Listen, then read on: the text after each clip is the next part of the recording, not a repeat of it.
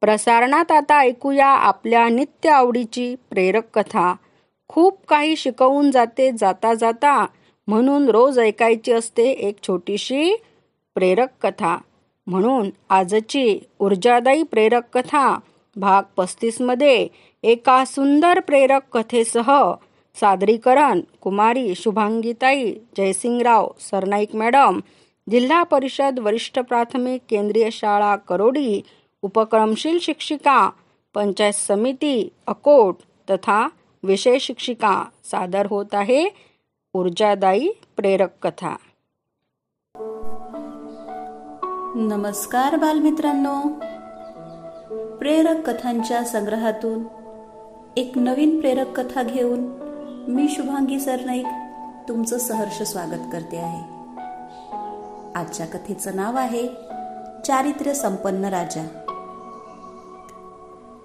शिवाजी महाराजांचं नाव ऐकलं नाही असं निदान महाराष्ट्रात तरी कोणीही असणार नाही. महाराजांचं धैर्य शूरवीरता चातुर्य आणि प्रसंगावधान याला तोड नाही. ज्यावेळी मराठ्यांना मराठा हे म्हणणंही कठीण गेलं होतं आणि स्वतंत्रता काय हे सुद्धा माहिती नव्हतं तेव्हा शिवाजी महाराजांनी हिंदवी स्वराज्याची स्थापना केली. आज आपल्या राजाची शिवाजी महाराजांची आपल्याला गोष्ट ऐकायची आहे. एकदा शिवाजी महाराजांच्या सैन्याने युद्धामध्ये एक किल्ला जिंकला. किल्ल्याचा सुभेदार युद्धामध्ये मारला गेला. त्याची सून खूपच सुंदर होती. आणि सैन्यातील सभे सुभेदारांना असं वाटलं की ही अतिशय सुंदर आहे आणि सैन्यामध्ये लुटलेला माल महाराजांना द्यायचा असतो. तर आपण हिला सुद्धा सादर करूया. महाराज आपल्यावर खूपच खुश होतील आणि आपल्याला बक्षीसही देतील. म्हणून तिला घेऊन सुभेदार शिवाजी महाराजांकडे गेले. शिवाजी महाराजांसमोर तिला सादर केलं गेलं. शिवाजी महाराजांनी जेव्हा तिला पाहिले तेव्हा महाराज त्यांच्या आसनावरून उठले आणि म्हणाले माता तुम्ही खूप सुंदर आहात. जर आमची माता इतकी सुंदर असती तर आम्हीही तुमच्या इतके सुंदर झालो असतो. आम्हीही खूप सुंदर झालो असतो. हे वाक्य ऐकल्यावर सगळेजण स्तब्ध झाले. सगळ्यांना आश्चर्य वाटलं की शिवाजी महाराज असं का म्हणतात आणि त्या युवतीच्या डोळ्यातून आसू व्हायला लागले. ती जोरजोराने रडायला लागली. पण महाराजांनी तिला धीर दिला. ते म्हणाले तुम्ही घाबरू नका. असे समजा तुम्ही आमच्याकडे पाहुणे आला आहात.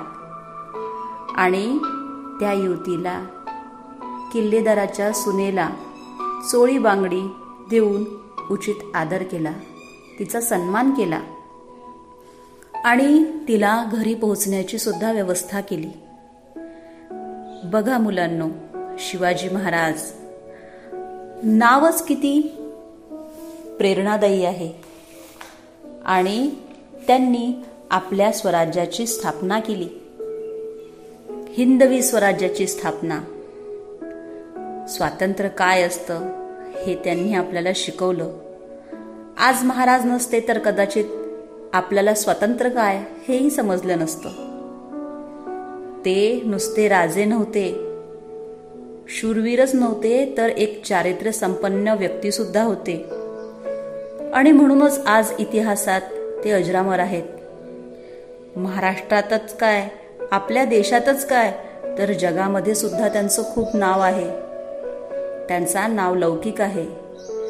इस्रायलसारख्या देशामध्ये महाराजांचं चातुर्य आणि महाराजांची युद्धनीती आजही शिकवली जाते. इतके आपले महाराज शूरवीर होते आणि हुशारही होते. आपणही महाराजांकडून प्रेरणा घ्यायची आहे. मुलांना तुम्हालाही एक चारित्र्य संपन्न व्यक्ती व्हायचं आहे केवळ अभ्यास करणे हेच आपलं उद्देश असू नये. एक चांगला व्यक्ती असणं चारित्र्य संपन्न असणं हेही तितकंच महत्वाचं आहे. आवडली का तुम्हाला गोष्ट? उद्या पुन्हा भेटू एका नवीन कथेसह नवीन ऊर्जेसह. तोपर्यंत रजा घेते. धन्यवाद.